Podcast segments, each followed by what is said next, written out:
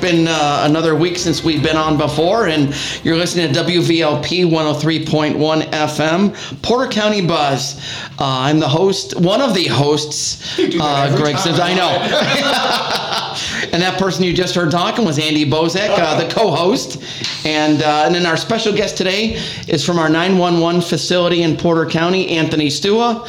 Welcome, Anthony, to the to our show. Thank you very much for having me. Do you want to go by Anthony or Tony? Or Tony's fine. Is it okay either way? Okay. I was gonna say. Tony's fine. Is that what we're gonna call him, Tony? Either that or I've been swearing at him at every council meeting. And he's like, I don't like that guy.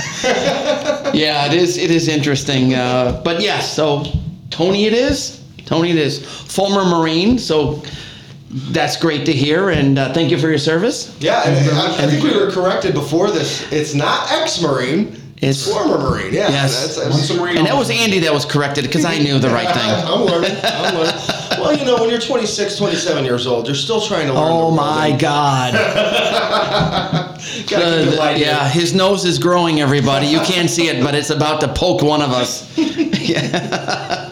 Anthony has no idea what, Tony has no idea what's going on. he doesn't want to know. We tried to warn you. We tried to warn you. Yeah, we we won't start talking about your website yet. We'll wait till later to bring that up. All right. all right. Oh my well, God. Why why don't we just start and why don't you tell us a little bit about yourself? And then uh, I know we, we've got some questions we want to go over, but just tell us about yourself personally, what you do for the county, and, and why it's called E911 and not just 911. Oh, yeah, I so- called the 911, didn't Pretty I? much E911, just emergency 911. It's the emergency services. We receive uh, everything for police, fire, EMS, a lot of non-emergency information that may occur. And the interesting thing for us is we have been recognized by the state of Indiana as of July of 2020 as first responders. And Awesome. I really push that because dispatch is the first first responder. Literally, they are the ones that are on scene before anybody else, and they paint a picture of everything that's going on for those police officers responding to the call, the fire department. This isn't like Steve Martin from uh, the movie where he's he's the fire chief and he's sniffing out the fire. We have or Roseanne? Roxanne, Yeah. Yeah, that's right. we have to give the information. It's not the matter they're just calling the police department Yeah. saying we've got this going on. Hey, we got a problem at this address. Go. We get the information, location, verify that address. We do ask a lot of questions, but I love our industry because we are able to develop that entire image of what they're responding to, whether it's weapons and all these other bits of information. How long would this happen if they're trying to leave? The description of the subject involved, and that's all done on the phone. Sometimes we're negotiators, sometimes we're counselors, sometimes we're just giving somebody a little bit of help based on they need a phone number or direction, uh, what someplace they're trying to get to. Um, I'm very lucky to be in this industry. I, I take a great deal of passion for this.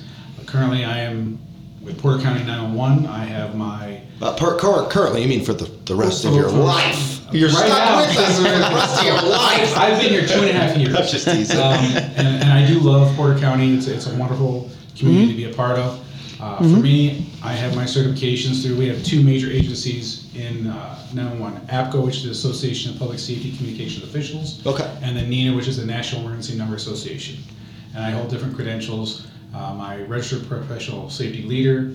I'm also an emergency number professional and a certified public safety executive. Just three of our uh, main qualifications. You got a lot of acronyms Yes. behind your name. I Yeah. to add too many more. I also have my master's degree in public safety administration. Oh, really? Uh, this just means that I've done the paperwork to show I'm willing to learn more about our industry. There are people that don't hold these credentials to do just as well, if not better than I do. I'm there to take care of our dispatchers Mm-hmm. the best I can. And when I'm not working, I'm at home with my wife, my son, and my daughter. Uh, my daughter is 13, my son is 9, and they are my world. That's awesome. When I get to spend time with them and not drive my wife nuts, it's a good day. If you want to mention their names, because I know my kids love hearing their names. My daughter is Taylor, and my son is Braden, and my wife is Taryn. hey, hey And they- guys. They have supported Porter County. They were at our open house, which, you know, neither of these individuals were there. Oh my goodness. Which individuals are you talking about? Yeah, I don't know. I don't remember getting an invitation. I don't know. You got an invitation, but you had a better invitation to Puerto Rico. I understand. Uh-huh. That's awesome. Well, thank you guys for sharing your dad with us today because he's got, he's got a lot of great information. We appreciate him being with us. Absolutely, absolutely. Um, so, so now, uh, again, the nine E nine one one. Um, how did you? Uh, what made you want to get a involved in E91 in the beginning? I'm sure you you started out as what dispatch or something like that, and worked your way through the system. So it was actually an accident for me in the 911.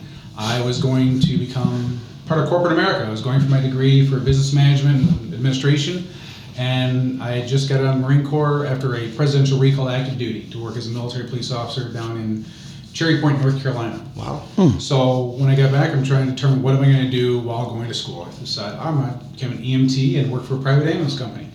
Became a dispatcher for a private ambulance company while going to University of Illinois at Chicago for my bachelor's degree, and they consolidated into becoming a 911 dispatcher by the time.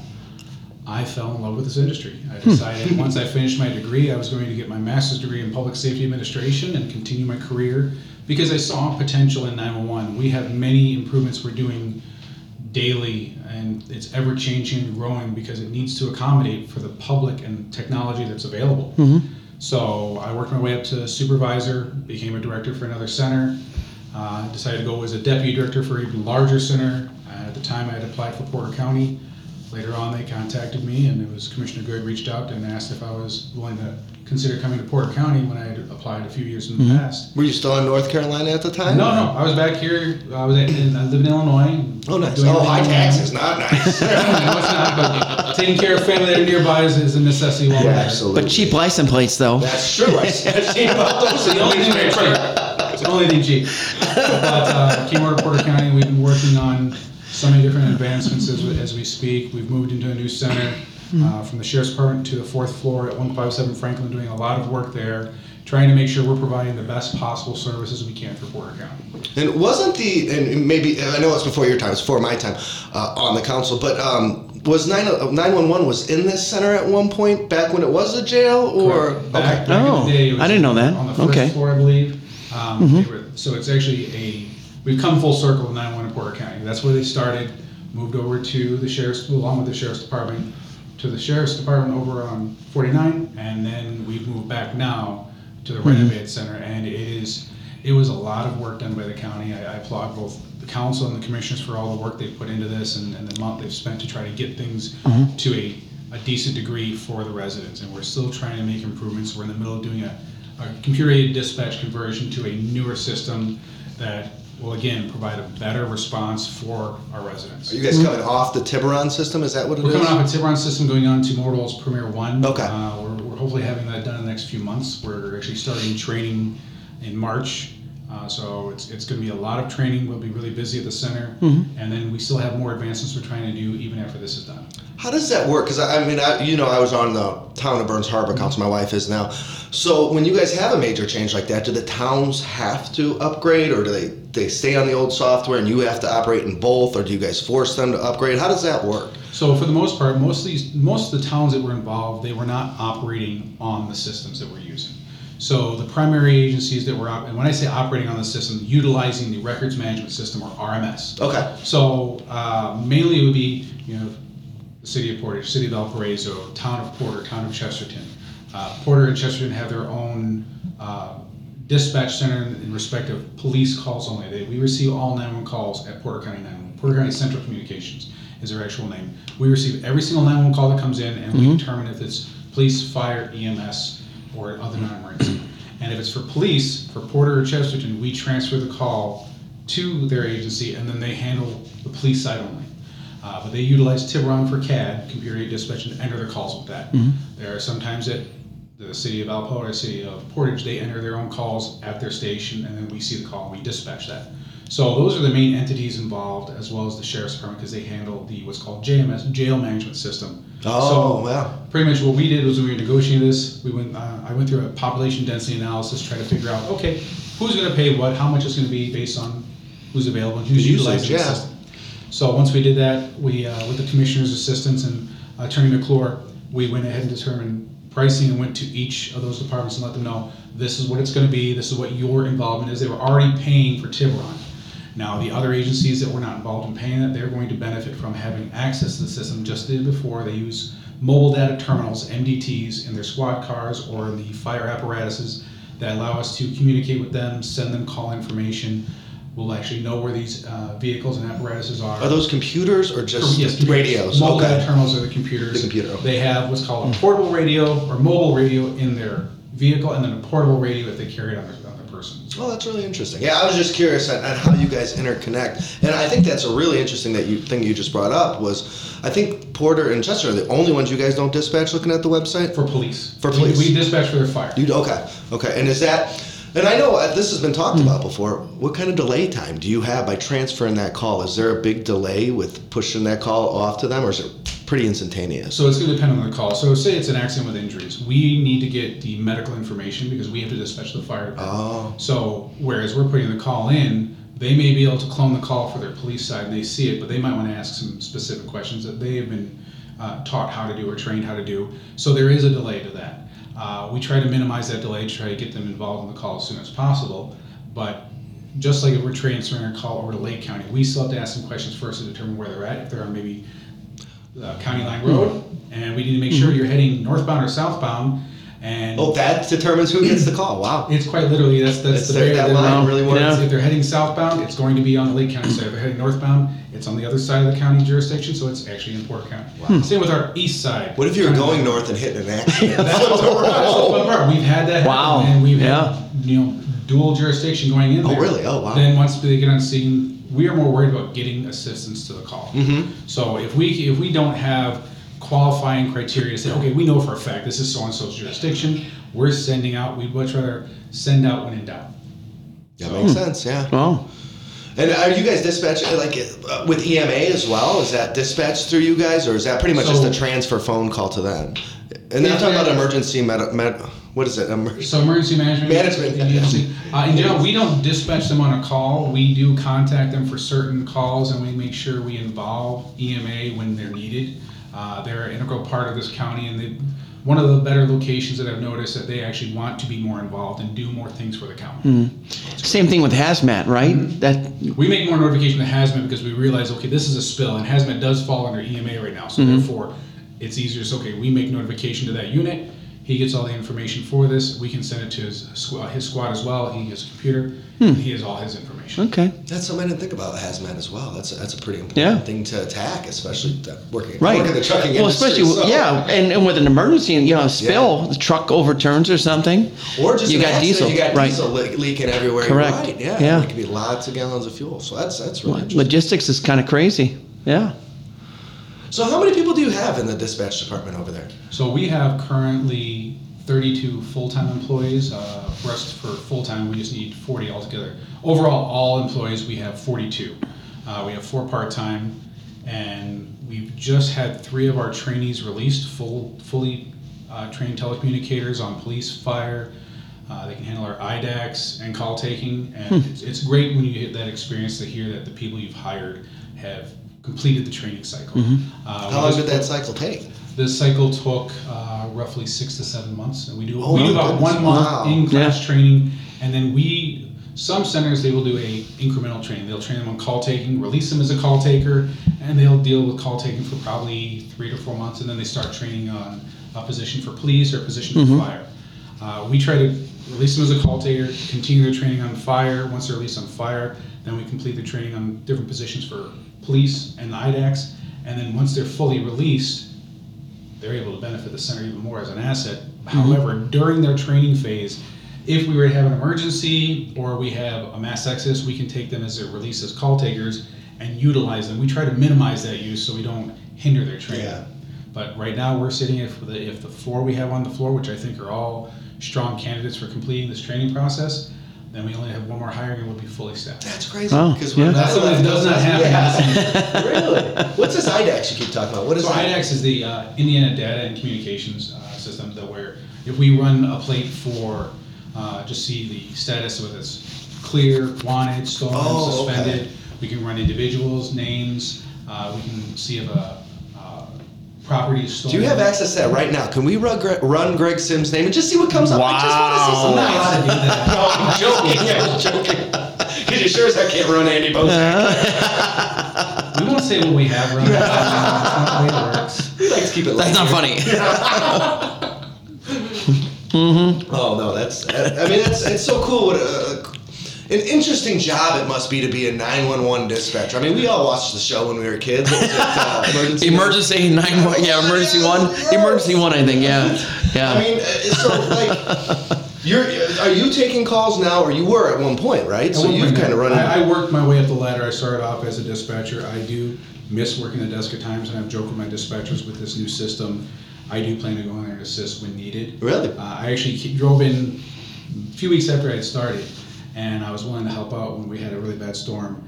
Uh, realized I wasn't able to get our, our phones to work at the position I was at, so I was at a disadvantage. And uh, I was glad I was there to help out if they needed. Uh, luckily, I didn't have to help out, but our our dispatchers do a, a, a wealth of different tasks while they're working, and it's it is an interesting job. It's something that I think you have to have the ability to multitask and kind of partition yourself away from those critical critical calls that come in. So some of the stressful calls that come in once you're off the phone, you could have a caller that comes in, you know, you're talking to someone and giving them instructions on how to cut down someone who just committed suicide and hung themselves. Oh. And then your next call is someone complaining because their dog, is, their next door neighbor dog is barking too much. oh wow, yeah. Hmm. And mm-hmm. those dispatchers that we have right now have to be able to reset and be ready for the next call. Well, now that being said, let's say there's a listener out there who thought, yeah, maybe I want to be a 911 dispatcher.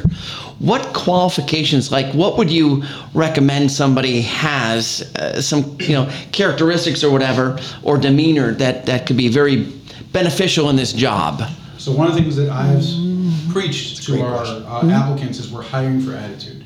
And Ooh, when I say Andy, attitude- he's got a lot of attitude. He's all about attitude. Um, this Way to is go, Tony. You started an attitude here.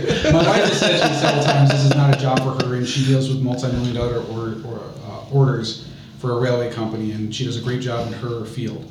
Um, the people that want to do this, they should be able to type minimum of 35 words per minute. Wow. Sometimes it's a matter of get out your laptop, watch a TV show, turn on the radio, and try to read something on your screen while typing what's going on just the radio, but you're paying attention to the TV. That's what dispatchers do. You Wow. have to be able to take the caller's information. I got here's ADD somebody- on my yeah. But that might actually help you. You're right. But the attitude portion is being able to treat the caller with respect. Do not Mm-hmm. question the caller's authenticity of what they're giving us, and being able to put the information in in an objective manner. We Mm-hmm. don't question whether or not what they're saying is true. We put the information in, we gather information, we are active listen, actively listening to everything in the background in case there's something going on. There's a, there's a story out there right now on Facebook. It's been going on for quite some time. If you call 911 and you have a problem, tell them you're ordering a pepperoni pizza. Tell them you're ordering a pepperoni Ordering a pizza. pizza or pizza in general, and they say certain toppings mean certain things. It's false.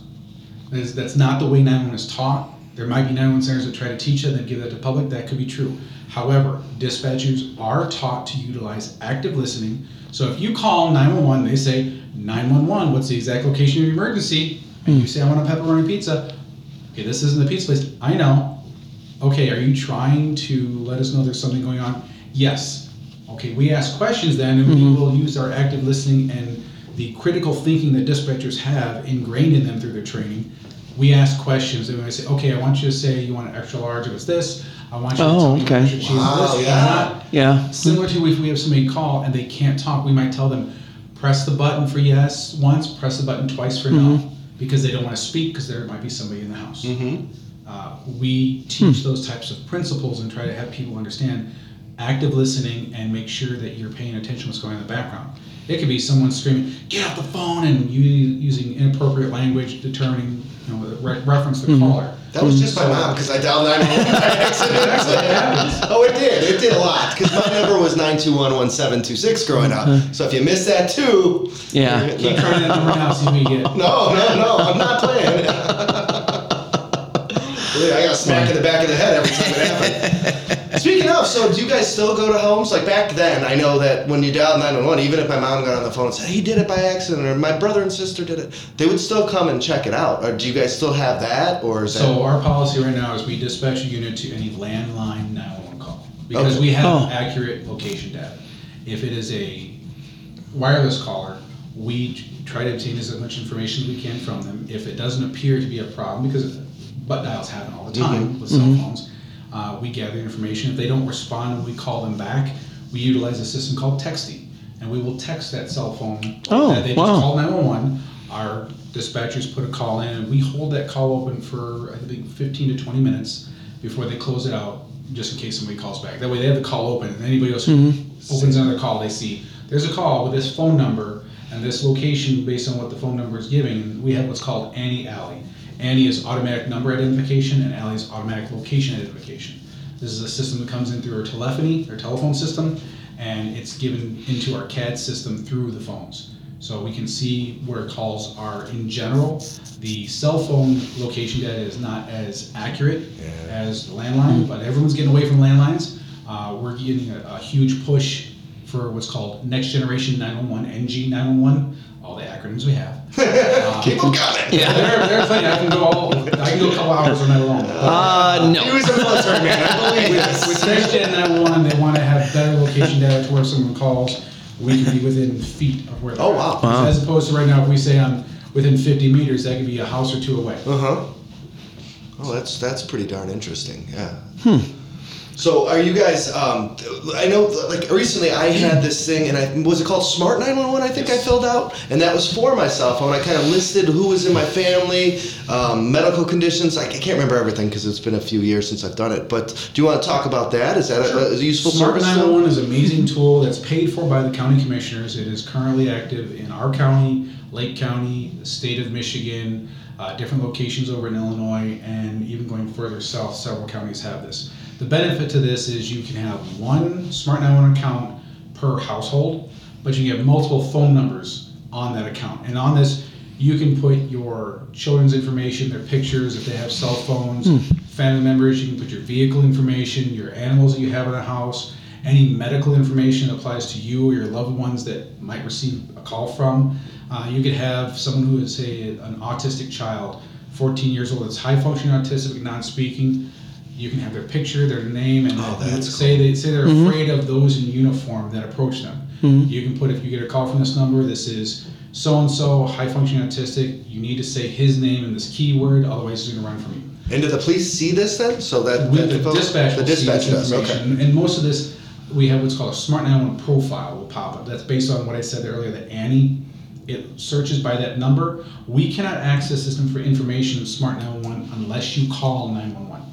All of your data is perfectly secure. Um, we have about 45 minutes of access to that once that number is dialed from. And then if had that been the event where that child's calling for help but can't talk, we know who he is. We've got better location data through the app being on their phone. Mm-hmm.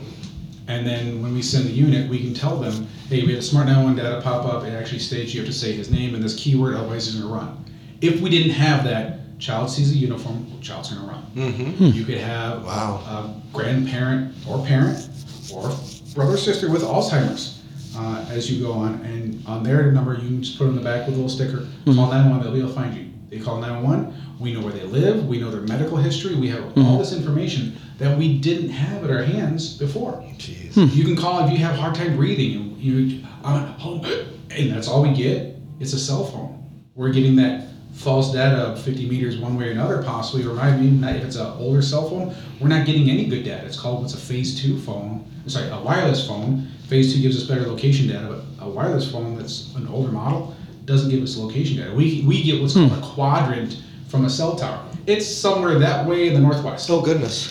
Is that like a burner phone too? Would that do the same thing, or is So that more burner phones upgraded? would do very similar because it's not giving us the exact right. location data. Greg's asking about burner phones here. Aside from And he's going to Puerto Rico. I'm just saying. It could give You're us mentioning location Puerto Rico a lot. You must be a little jealous. Damn right. And, and Tony's trying to keep us on task, and I, I wish you guys could see his It's going to depend on the face. type of phone. Now you have He's older never phones, coming on here again. But you have the older phones that don't have a connection to any of the services, and people give those to their kids. Kids Yeah. dial 911 like crazy off of that, and not realize it still dials 911. Are you kidding? It's Oh, not- my kids have dummy phones that aren't connected Oh wow. to cell But when you're. I didn't know if they have, if they Huh. can do Wi-Fi on it, yeah. it still can call 911. So when your child has this great imagination, they're talking to 911 operator. No, daddy's busy. No, no, they're talking to us. So Wow. that's when you take the phone away. Oh, I'm so sorry, and that's why we don't send the police to your house. Oh my goodness. Hey, speaking of taking the phone away, we have to do a identification here. See how we kind of segued into that? You're listening to WVLP 103.1 FM Community Radio. Uh, this is Porter County Buzz. Uh, I'm one of your co-hosts, Greg Sims. Andy Bozek is oh, about six feet away from me, smiling up. Uh, and in between us is Tony Stua from Porter County E911. So here we go. Go ahead. Sorry to interrupt, but you know. Quite fine. Hey, I wanted to ask you about. Um, so I walked into the old dispatch center and I walked in and there was monitors everywhere. First of all, there's TV screens in there. Did you break it when you walked into it? I did, Yeah. I just had to ask. That'd be my life. um, and there was, t- you know, so these dispatchers. I, I work in a dispatch center. My my team has two screens. You guys had like six or seven. I mean, is that still the case in the new operation? Don't give me crap for not visiting yet. I'm coming. Yeah, I'm curious. coming. Is that what it looks Each like? position we've added one more, so we have eight screens per workstation. Uh, we're working on trying to get some monitors set up on the walls where we can have access to uh, other cameras throughout the county and also have access to local news to where if there's something going on, dispatch becomes more of a focal point on how to handle everything going on. Uh, they currently have four screens for their CAD station. They have two for their phone system, one for our radio system, and one for a network computer where they do uh, documents and different filings that they need for our stuff. And do they get county email? Are they, the, They get county email email. as well? Mm-hmm. Well, that's interesting. Yeah, and, and you mentioned something too that the sheriff's department has there's certain schools that have cameras, and the sheriff's department, if there's an emergency, can tap into those cameras. That's good. And then now 911, if they can tap into those too, then that's even more eyes on a very potential bad situation. You know, to guide people in the right locations for help and support. They can, can't you do some of the schools now? Is that what? So that's one of the things we're working Coming- on at this time. That'd be because really Yeah. Luckily, the Yeah. sheriff's been very diligent at working with us on making sure we have access Mm-hmm. to things that are going to benefit the county and benefit his responders as well. And we've been having the support from the commissioners and the council to make sure our 911 center becomes more the benchmark for the city. Mm-hmm. Uh, we're trying to reach out to do it. And I, I think, in my opinion, I don't want to see any 911 center fail because I could be driving through another community. I don't want to see anybody hurt because their center's not up to par. Uh, we are trying to make sure we fall under what's considered best practices and industry standards, following APCO and NENA. I've worked on several different uh, standards committees and different other groups for those agencies, and we're trying to make sure that we are providing the best possible services no matter where we're at. And you guys, and that's what I, I mean, I love and hate about you. You're always asking for more, which you should be. You should always be defining for your people. But as a council member, it's kind of hard. You know, it's kind of hard to say no sometimes. But that is awesome. Is you guys are always trying to get better. What's See, that? see now, are you familiar with the school guard too? Oh, are you familiar with it, Andy? Mom, I think my mom had that when she was working at the school. Something about you can. Oh, yeah. If, if and I and I hear it looks it says report armed intruder and call nine one one. Don't So press that button. no, I'm not going to press that button. But it goes to you automatically as well as okay. No, that's cool. So we have a system Yeah, right now. where- dispatches all the police in a, in a certain area, Correct. and they converge onto this location. Wow. Yeah, it's, it's pretty intense stuff, but yeah, We have a monitor for that in our center, and it goes out, as uh, Greg said, it goes out to all the local law enforcement, and it could be someone who's not even from this area. If they are law enforcement driving within the area and they're part of that system, yeah, it will notify them because then they can respond. like an all hands on deck. That's pretty interesting. No, Yeah. That's pretty great to have. Yeah. Oh, in- in this day and age, absolutely. So you know, pretty quick response. What are your? Um, have you guys talked now? I've heard things on the news that ring doorbell cameras, and uh, personally, I don't want any um, access to my cameras, but like my ring doorbell camera. Are you guys trying to get access? No. to that? I know police, some agencies were trying to work at stuff like that. So in that respect, what we've seen and what I would, and the only thing I would ever push is I think police departments should be able to have access to a ring camera after the fact, but we don't want to have access to the, we're not trying to play Big Brother. We're No, not trying to look at people's houses and see what's going on in front. Uh, usually when people sign off on that ring doorbell access, it's to review previous access. Oh, previous- it's not okay. Great. We're not, we're not monitoring people's lives. I don't want to see what's going on in somebody's house. Uh, we have a, as we're going forward with next generation 911, there are new capabilities that they've already, even with Smart 911, one of those is they asked if we wanted to be a beta site. We said no. Uh, we could actually send a message to your phone and request to have access to your camera and your microphone. The camera on your phone. On your phone. Yeah. Oh. Yeah. And- oh, thanks for saying no, because wow. Well, no, it's but explain happened. explain this. Because- To, I mean, so the difference is if Yeah. you call and there's something you want to show us, like, hey, you found what you think to be uh, human remains in, in the park, and someone wants to show us, okay, we can say, let's give it access. We look at it, and we take that picture gets put into our CAD. We send that picture to the MDT so the officers know what they're walking into it, uh, whether it's be arson or that's Right. My problem is, and this is where I'm worried. I'm I'm as an individual terrified for my dispatchers. I don't want it to be. Uh, we're working on making suicide awareness going on. Uh, if somebody tries to do something on a camera that we see, I don't want to put my my dispatchers into mental Oh, yeah. right. We already, if- Yeah. if they deal with a stressful call, I've reached out to several of our dispatchers afterwards just to make sure they're okay. We have a great team of supervisors who we've talked to. If the dispatcher seems to be having a problem, notify myself or the deputy director where they are aware of what's going on so we can follow up. We may have to send them to Port Porter-Starke. We may have to mm-hmm. find additional resources that need to talk to somebody. They just mean it might need a day off because of a stressful call. Mm-hmm. They do come in. The same thing happens with officers and firemen. Our problem is we don't get the closure these other departments get. Mm-hmm. Uh, So that's what we have to take into account, and we have to take some way, some measures to create a policy and procedure of how we'll deal if they get that stressful call or the stressful video. Because some dispatchers, they took this job because they don't want to see it. Yeah. They can hear it. Right. They can go home and they can decompress. To have that visual stuck in the back of your brain, we've got a plan ahead. Hmm. I mean, I'm not in shape, but that's why I've always been, never wanted to be a fireman. I can attest to that, everybody. I, I, no, my sh- I got some shape to my body. It's just round. um, and, and that's my whole thing. skinny guy saying he's wrong. That's wrong. when you hear some of these stories that the firemen and the first responders and police have to see, it's like, oh my goodness, I Mm-hmm.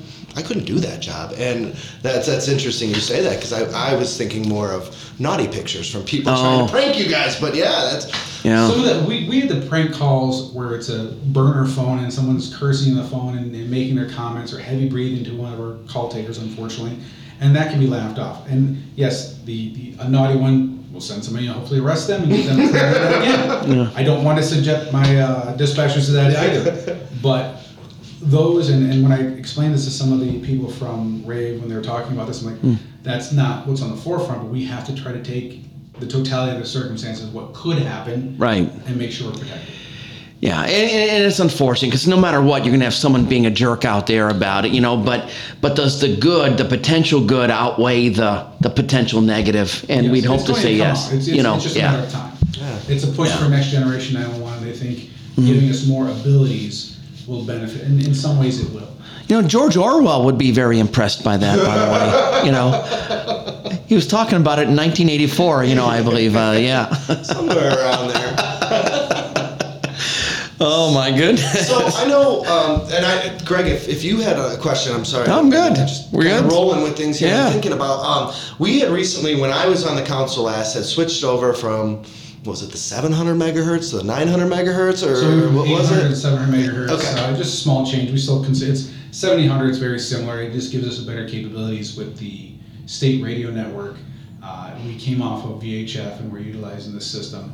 It's a more robust system, and we actually have five different towers. And if anything were to happen, one of those we have redundancy upon redundancy. Oh, they can all cover the same areas. Y- Yes. So it's we're pretty much in a ring, uh, or the ring is within our jurisdiction. Is it a ring of fire? Just ask. Johnny Cash decided to add. He got into my head. Good song. Um, but- But when we lose one, if we lose one of the towers, the other four will take over. Okay. We wouldn't lose anything. Uh, when we were moving to our new center, we had to go down and just lose part of our radio system to the state and be working off of what's called a trunking system. Uh, all our radios go into a site trunk and the officers can still communicate. We can still communicate. We just didn't have all the capabilities of additional. Because that's what uh, state police is on. I always hear, right? It's trunking or something. Oh, they're also on these these systems. They're on both. Okay, that's how that works. So as the system's all up, it's running, everything's good. Everything's running, everything's getting better every day. We're finding ways to improve our redundancy. We're finding, pretty much when we moved to New Center, we understood it's not going to be all bells and whistles right away and everything's perfect. Uh, we're, we're trying to find out what circuits we can discontinue that have been going on for the past 10 years that. Um, What circuit as in far as so phone is number? like, say, a radio connection to probably a VHF tower, maybe out in Kouts. Oh, or okay. something that's out over in Burns Harbor that we have not utilized in the past five to ten years. But everything was connected over there. We didn't know where we were going to lose a connection from. We're at the news center. We're going to be starting a, a process after we get done with our CAD to start disconnecting circuits that we no longer need. We have nothing, no active data being transmitted on this, it seems it's just it's sitting there. We'll we're going to do some type of cost savings by this and slowly get rid of the old equipment that's no longer even functional for us. Oh, it makes sense. Yeah. And you're removing things that could potentially fail, and then you have to try to find out what the heck failed anyway when we don't even know what the heck's being used. So you guys, your top floor, fourth floor is top, and um, do you Great guys- view, great Oh, view. that's is it? Beautiful. You got to come. Take a nice elevator ride up there. Oh You've yeah. seen it a couple Do you got windows up there? Because it was an old jail, We have lots right? of- Yeah. Everybody has good windows but me. Oh, that sounds fair. Yeah, a- actually, that's true. He's got to get on a ladder to uh, look out the window. Yeah, and that's not an exaggeration. Oh, no. Deputy Director Page loves her window from her office, and my intent on this is, as I have a military background, I am very firm on chain of command, mm-hmm. and I believe that I should be the last person they get to at the end of the hall. If they come to me first and there's someone else they're supposed to go to, they may have a better chance of trying to talk to me first. Mm-hmm. I want to make sure people follow chain of command. They've learned, and I've drilled it in so so well. I think they understand the reason for this is we need to give the individuals who are responsible for certain departments and within our agency to handle that properly. Mm-hmm. I don't like to being stepped over. Yeah. No, it makes sense. And if once you step over people, then you got feelings that get hurt. It just causes so much more drama. That's Get rid the that's the right way to do And it. he doesn't want Exactly. people to eat his chocolates on his desk. Yeah. You know, there's, there's a nice They little make it bowl. that fun. That's how you want it. I'm the diabetic with chocolate. on my desk. Tom, eat it. Dispatchers, Tom, have chocolate. So, uh, and this is just a weird question. Uh, are, are there Not that the other ones haven't been weird, but that's okay. There's, there's a lot more weird ones coming. Do, do you guys accept have public tours? Is there a day where people, the public can come see it, or is that all private? You don't want people to see that room. It's not that we don't want people to see it. We do have regulations because, again, back with IDACS, there are certain things that are being transmitted either through the radio or they're on the screen. And privacy stuff, leave. right? Yeah. Correct. Yeah. Someone's calling in because I don't want someone to come in as they're walking through and they can hear what's going on. They're going to hear their neighbor's address and they're going to hear information that they should not be privy to. Right. Right. Ma- mm-hmm. Majority of all of our information that we have is, is, is FOIAble, Freedom of Information Act, Information Act. They can do an APRA, APRA request for it and they can have that. However, we don't want it to be leaked inadvertently. So if someone did want to do a tour, we would, there's documentation we'd have to fill out, make sure they have no felonies, anything in their background. Mm. We have no problem bringing someone in to see what's going on, but we need to follow our policies for the Okay. county to make sure. Same as they want to walk through a sheriff's department or somewhere else, it can be done. Uh, we did an open house before, and we could have had public come in as well. We wanted to make sure if somebody wanted to see that. Now, we minimized this over the past few years because of COVID. We weren't going to have. Yeah, come in that. yeah. As we go, I think it would be nice to have the public realize what we have here for Porter County, see what their tax dollars is going to, and see why it's so important. I think it is, and it's a really, I'm, it's cool seeing all the technology right there in your face. I mean, Oh, even yeah. if you guys were to take a picture and kind of black out your screens and post it on Facebook, I think would be a great thing to kind of share with the public where Which we did. go. We do have. Oh, you do? yes. Okay, great. So when we did the move, we actually put our very last dispatch team, the last shift that worked at the old center, Mm-hmm. and then the very was first Kara Reeder shift- in that picture? Uh, actually, she was. nice, nice. She actually Friend from high school. Oh, She took okay. picture. Oh, that's awesome. Yeah. So she she does a great job with the photography. We do, we appreciate her and what she's done as well. Um, Mm-hmm. And we've got pictures of the news center. We made sure we posted those as well. Oh, that is So cool. I, I take a lot of pride in the people we have there because, yes, we have ups and downs and people make mistakes, and that's going to happen because we're human. But they are dedicated to taking care of the public. They're not many callings as high as what they're doing. Uh, they don't get to get out there and meet the people. They have to try to save somebody on the phone. I've got people who talk people out of suicide on the phone. Mm-hmm. Talk to somebody and literally the dispatcher on the phone, the call taker, the 911 operator. We have so many different titles, and, and most of the people on our staff want to make sure they're involved is 911 operator, 911 telecommunicator. Some of them have been the last person that someone heard hmm. as they give the last, last breath and just want to say, "Tell my family I love them." And these dispatchers hold that in their heart for the rest of their lives. Do they know talk that- to the family at that point and actually pass a message? I've kind of always wondered. I- I- So if, if it came down to where we knew that, we would want to be able to get them introduced to the family. We have Okay. tried to connect, uh, we've had, we just recognized two dispatchers a few months ago for two different childbirth. Um, Wow. And we, we present this uh, award to them in front of the commissioners as well. And they deserve it. They, they should be recognized. I wish we could recognize them more. Uh, sometimes we don't know it's a life save. We don't know the child was okay. And it's the ones we don't know about, it's unfortunate. We found out some after the fact that somebody had met with a family and somebody was saved through CPR of, of our doing. dispatch. Wow. Uh, That's those are the feel so cases great. Yeah, oh, yeah, oh, yeah. Dispatchers to be able to meet those people. Mhm. There should be a connection. Um, so that's some. As soon as we get CAD done and a couple other steps, we can start focusing. We want to do public education. COVID was horrible. We're unfortunately 911 is considered redhead stepchild of public safety. It is. I won't lie about it. Um, we are the first ones there. We're the last ones to know at the end. But I will tell you right now, talk to a dispatcher. They're the best darn detectives you'll ever meet. they can tell you who did it, what they were doing, how they did it, and nine times out of ten, they're right. Wow. Detectives don't come talk to them. They do all their research, and then like what that dispatcher said the other day, they were spot on. That's Wow. crazy. Yeah. But I guess they're dealing with it every day Right. and kind of understand, you know, a hmm. lot of these people have been in the position for quite some time, right? I mean, these, I know you got some new hires in, but you got some old people, not old people, but Wow. That was Andy We got Bozek that said that, veterans. everybody. Well, that's what I meant to say. I was trying to say, not like Veteran. age old. I meant how long you're in. Dang. dang. Experienced, maybe? Okay, there you go. It's a Monday. Well, it's supposed to be a Tuesday. Oh, it's a Tuesday. Yeah. This is Tuesday. and you're listening to WVLP 103.1 FM, Porter County Buzz. With hosts Greg, Greg Sims and Andy Bozek. Woo, with special guest guest. Anthony Stua. Some people, AKA Tony. Yeah, that's right. We're, we're doing the ear quotes right now. And and if anyone has a question, feel free to call it or to uh, email us at pcbuzz103 at yahoo.com. And we'll get back to you as soon as we can. But yeah. Yeah. Tony's our E911 director here for Porter County, and Mm-hmm. he's uh, doing it, He said, about two and a half years now, and, and he's been kicking butt. That's why we have him on today. that's And taking a few talking about. names, too, by the And way. That's right. names. Hopefully not Bozek. Because he's dispatching the police. I don't need them coming after me next. Oh, So my goodness. tell- and so dispatchers, like if you have a bad story, and obviously you're not using names, and you just want to talk to your friends, are you guys allowed, or is there privacy information? Like, I'm, again, you're not using names. Can you talk about stories like that, or? So, in general, with, with the way 911 works, as long as you're not giving a name, address, or, or clarifying information who it was, we understand people do have discussions. Um, I've given stories about calls that happen. As long as I'm not giving anything can pinpoint an individual or a location, you're not sharing information. Okay. Um, and like it's you don't give descriptors that would identify someone. Um, and each dispatcher has a if, if you can get just one department to come together and say we want to write a book. Mm-hmm. You'd be amazed at the stories you get and, and the variety and how it, some of them are interesting and humorous some are, are horrifically sad and tragic and should never have happened. But there it's a it's a wide gambit of different types of calls. And this is some of these things you can get maybe two or three dozen different types of calls in just one day. Oh. Hmm. Yeah, I so can only we're, we're constantly Yeah. getting those calls in So I work in a dispatch department. We would dispatch trucks.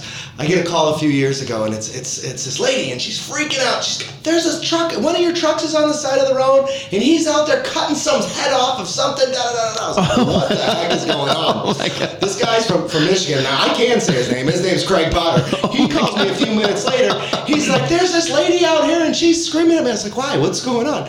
Well, someone hit a deer, and it had a nice rack, so I'm out here getting it. Was like, Are you kidding me, bro? With our truck, our door signs on there says reliable transport. You got blood all over you. So yeah, that's my funny dispatch story. Obviously, nothing like the stuff that you guys deal with. Well, maybe. Oh, my I God. will say this: I used to work at a center in Homewood, Illinois. Ecom. I'll, I'll give it out. Um, I had a Homewood officer have to put a uh, deer down on Halsted, and I had the facilities department, Public Works, bring it to the back of the dispatch center, and I field dressed that deer in the back lot Oh, my God. and put it in my truck. But I didn't have a knife. So you're the guy. with a utility knife. Oh goodness. So I am a deer hunter, and I just picked up one of the a rack I had, a European mount. So, yes, and I, my dispatchers that I worked with back the time, if they hear this, they'll be laugh because they were surprised I had barely any blood on me. Oh, you did well. Uh, Because it's well, I field dressed several deer, and if I had a better knife, it would have been easier. But there was a little bit of blood on my shoe. and then my director at the time was upset because there was a pool of blood that froze because it was in the middle of the winter. Oh. Now you're the director. Now you can yell at people. Holy cow. That's crazy story, though. Oh, my gosh. It's the stuff you deal with. But that's what I'm saying. Like the dispatchers that we deal with are um, get so many different calls from drivers and different things like that. Like the 911's got to be even crazier. Yeah, You know. yeah.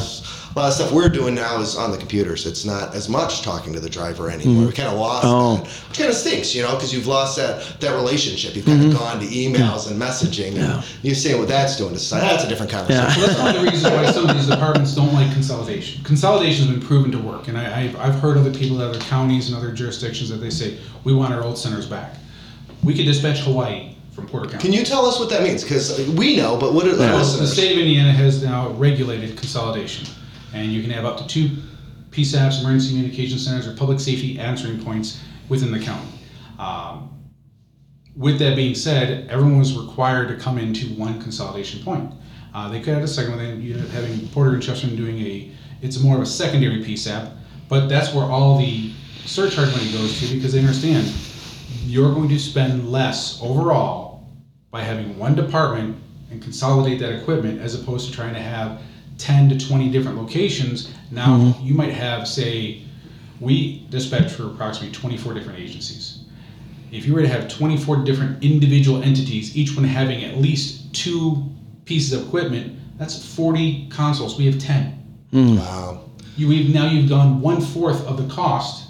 Now staffing, Right. you're going to need at least three to five people to staff each Mm-hmm. one of those 20 locations. So you need hundred people. So every city and town used to have their own, pretty much. Uh, not every city, but they would. You'd had you could have had that. Each police department could have their own dispatch Wow. center.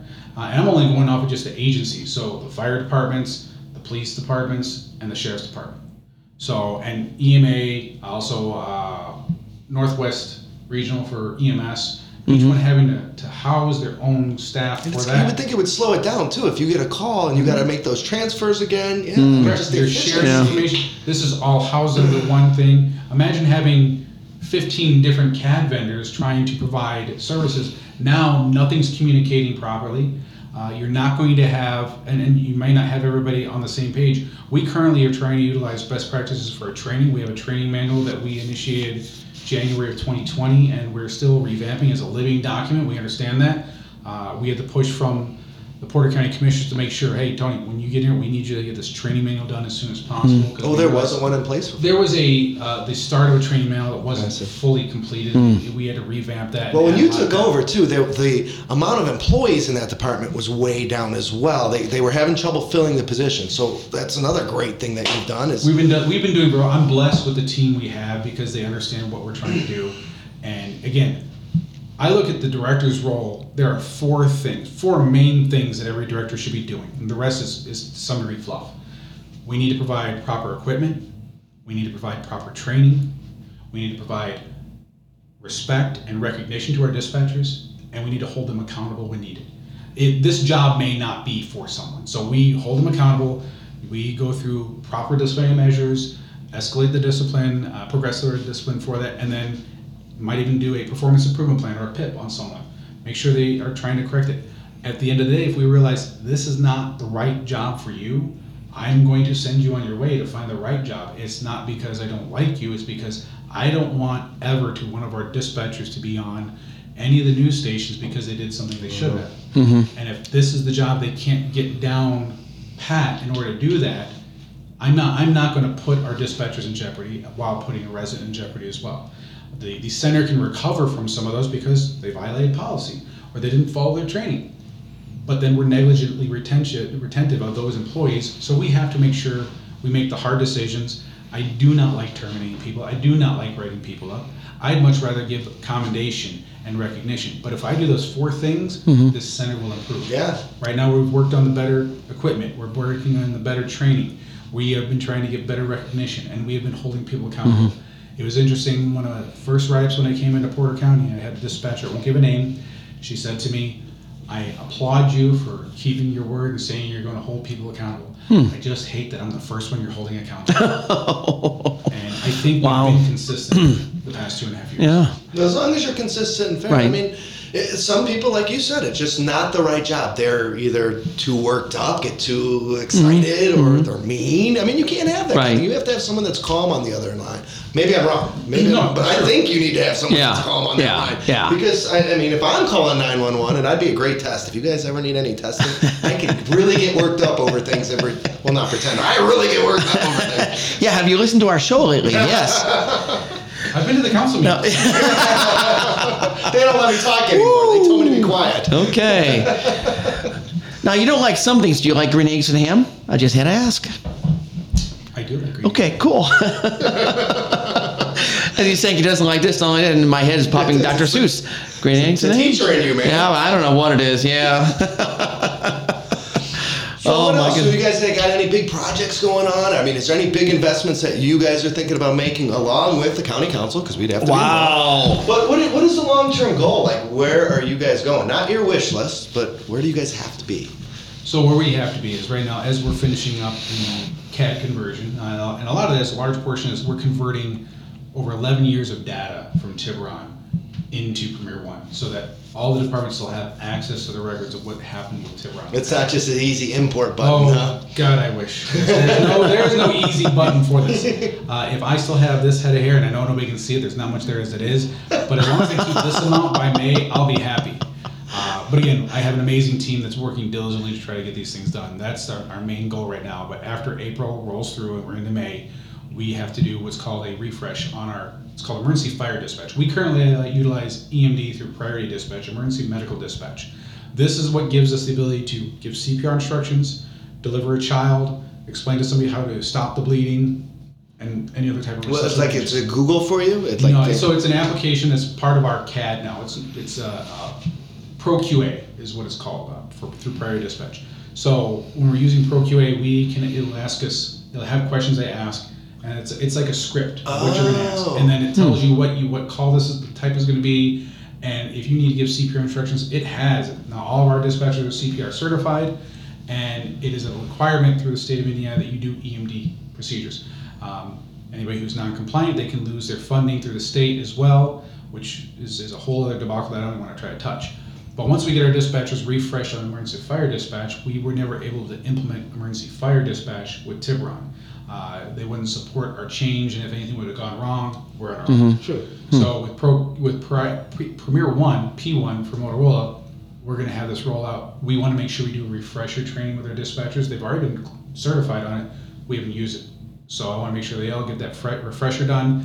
Then we'll push that out. We've talked to the commissioners and the different fire departments. The next step is what I think is a necessity is fire station alerting. And what that would be is dispatch. Currently, if they are trying to dispatch, say, five different fire departments for a mutual aid fires, full on structure fire, they have to set the tones. The tones have to go out for all five agencies. Then after that Back to goes back out, is how it back works, to right? back, then the dispatcher is going to what's called ride the tones, and they give the call out. They have to give that out. Now there's another call that's coming in. That call is going to hold as they're doing this. Once they state all the un- all the agencies are going, type of call, and any additional information, then they get off and they, they disconnect. They're typing this stuff in. Now they're going to go to do the second call. Well, this second call's already been waiting for a while. With the fire station alerting we've already been looking at, um, they can just type in a command to dispatch the call, hit enter. All five agencies' locations will go off individually. It's going to tell them what the call is. Who is they all get it at the same time. There is no delay. That person can be typing in the next call to dispatch. It dispatch it goes off immediately. You've just dispatched six different agencies on two calls in less than 10 seconds versus the however many minutes long it's going to take for the dispatcher to give it out. Here, now the voice is going to be either digital Dan or digital Debbie, but dispatch can focus on what their role is. We already know what needs to go out for that dispatch. It's it's a verbal, and it stays the same each time. Uh, you're not going to worry about the inflection. God forbid that the person who took the call is the one dispatching the call, and maybe that call was a horrific call where they said there's a whole family that's deceased, and God forbid I pray that, that this county does not go through any of those anymore mm-hmm. anytime soon. Period. But we know it's going to happen. But this is going to allow us to focus on what we're doing and making sure information goes out as quick as possible for the responders to get out that door. That sounds great. I mean, it sounds like we're going to finally enter 2010 because that, that sounds like something that What the heck? Like, oh my goodness, yeah, Yeah. that just seems Oh. like this day and age with computers and the way things are. That's mm-hmm. how it should be. So great to mm-hmm. hear that we're we're Yeah. getting there. And I'm sorry you're here that way now. the funny thing is, we're at a point where I think, for Porter County in, in general, and to be very specific, actually, everything we have since I've come in, the only thing that we had put in place before I started was our new phone system that was in March of 2019. I started in September of 2019, so I'm like, okay, I'm, I'm fine with that. That's new, and everything else we've done, center, all these other things, the components are brand new, so we can also look at our capital budget replacement later on in the future to make sure we're properly budgeting for things that we want to do. Uh, my goal is to ask for money minimally, uh, if nothing at all. Well, I And think we've seen budget. that. Yeah. Yeah, I mean, I mean, for the, you've been You've very seen give more money back Yeah. than I even asked for. Well, and I think Uh, this year you're gonna give some more back, I heard. That's yeah. This that- is- this is that's the second show. time I've heard that, that. too. This is a yeah. rumor That is mill. There's supposed to be applause in the background. After We need sound effects. you need something for that one. We actually do. A sloshing as you're walking through the. No, and I think we've we've asked you like so not like, but we've asked you a lot of good questions. Is there anything else that you got to talk about? Is like what nine one one does, or we missed, or Uh, well, one thing I do want to point out is in the middle of this whole CAD conversion that we're doing, and it's it's going to be a daunting task for all the individuals involved, uh, every department. And I would say for Porter County, I and this is to everyone out there, especially for the public safety community. I am grateful for the interactions I've had with the not only the, the politicians within Porter County, but the department heads, the, the police chiefs, the fire chiefs, their deputies. Eh, we have a amazing rapport. Uh, Going to the Porter County Fire Association, having the meetings with them, they are welcoming and they are willing to work with us because we're not trying to butt heads. I understand. I understand the, the commissioners and the council have hard decisions that you have to make. I will still ask for money when we need it. I will ask for things for our department. I try to look at it at a view of. Uh, I, I spoke with Commissioner Good at one point in time, and I pointed out through what they've discussed with me in the past. When I started, I made the mistake of looking at everything I'm going to ask for in the lens of what's over my department. How will this benefit my department? I have tried to evolve that to look at how will what I want that benefits my department benefit the county as a whole. If I don't look at it from that perspective, I'm being selfish. I understand that. I'm being selfish for my dispatchers, which is not a bad thing. no, it's not. But you should fight. You're right. Right. Every department head should be fighting for their people. But when, we're, when the departments are looking at how they're going to fight for their department, mm-hmm. we should be taking into account how will this impact the county as a whole. Mm-hmm. If what's going to benefit me is going to harm majority of the county, it's not a good choice. Right. You're going to tell me no every time. Right. If I can at least articulate this benefit is going to benefit the county overall, and even more, it's harder for you to say no to me. You can still do it, but at least it's harder then. He was looking at Andy, by the way. but the departments have been on our side and they've been very uh, upfront. Like, listen, we've got your back on this, and it's not something we've ever tried. But I, I, I applaud that they work with us. And when they have a problem, they call. I've told them all, contact this email if you have a complaint, and we will look into it. And we've had times where we've had to say this wasn't handled properly. We followed the proper course, and that person learned. Oh, I didn't know that. It wasn't talked to us in the past. I'll make sure I don't do that again Yeah, yeah. and we're evolving and becoming a better center because of it. So it's a great uh, connection, almost a symbiosis of the entire public safety. Symbiosis. That's a word you don't hear very often. I don't know what that means. And that was a Marine that said that. And that's very, uh, not to knock any Marines out there, but Where's my crayons? wow. do I just dial nine one one? Is it that easy to reach you, or They'll, they'll transfer you back if you really need it. they'll be like, Mose's on the line? If- even if you're if you're in doubt, call 911. If you think it's something that could be an emergency, call 911. We don't want someone calling non-emergency, uh, and because only because when you call 911, we are able to have better location service. Oh, okay. Uh, I always feel bad for, and I do deal down the non-emergency when I see something on the road or something like that. So you're If saying, it's something you know for a fact, oh, there's a dead deer on the side of the road, you don't need to call. Well, 911. no, yeah, I mean, Call like stuff in the road, But if like- you see something that, like, okay, that stuff in the road might cause an accident, That's- call 911. Oh, Okay, okay. It's fine. Okay. 911 is for emergency services. So if we need to get someone out there immediately to make sure that something doesn't happen, we do. If you see somebody laying on the, laying on the road, we want you really to call 911 Well, because we need to get somebody out there immediately. Yeah. What I would like to add is we do have our uh, National Telecommunicator Week, which is the second week of April. Oh, awesome. So we try to recognize our dispatchers. We we try to give them whatever we can. Uh, like we do some cookouts. We have some theme days. Uh, When is this again? second week of April. Okay. So is there anything that, like that the community can be like if they want to help out or do something? One minute. Oh boy.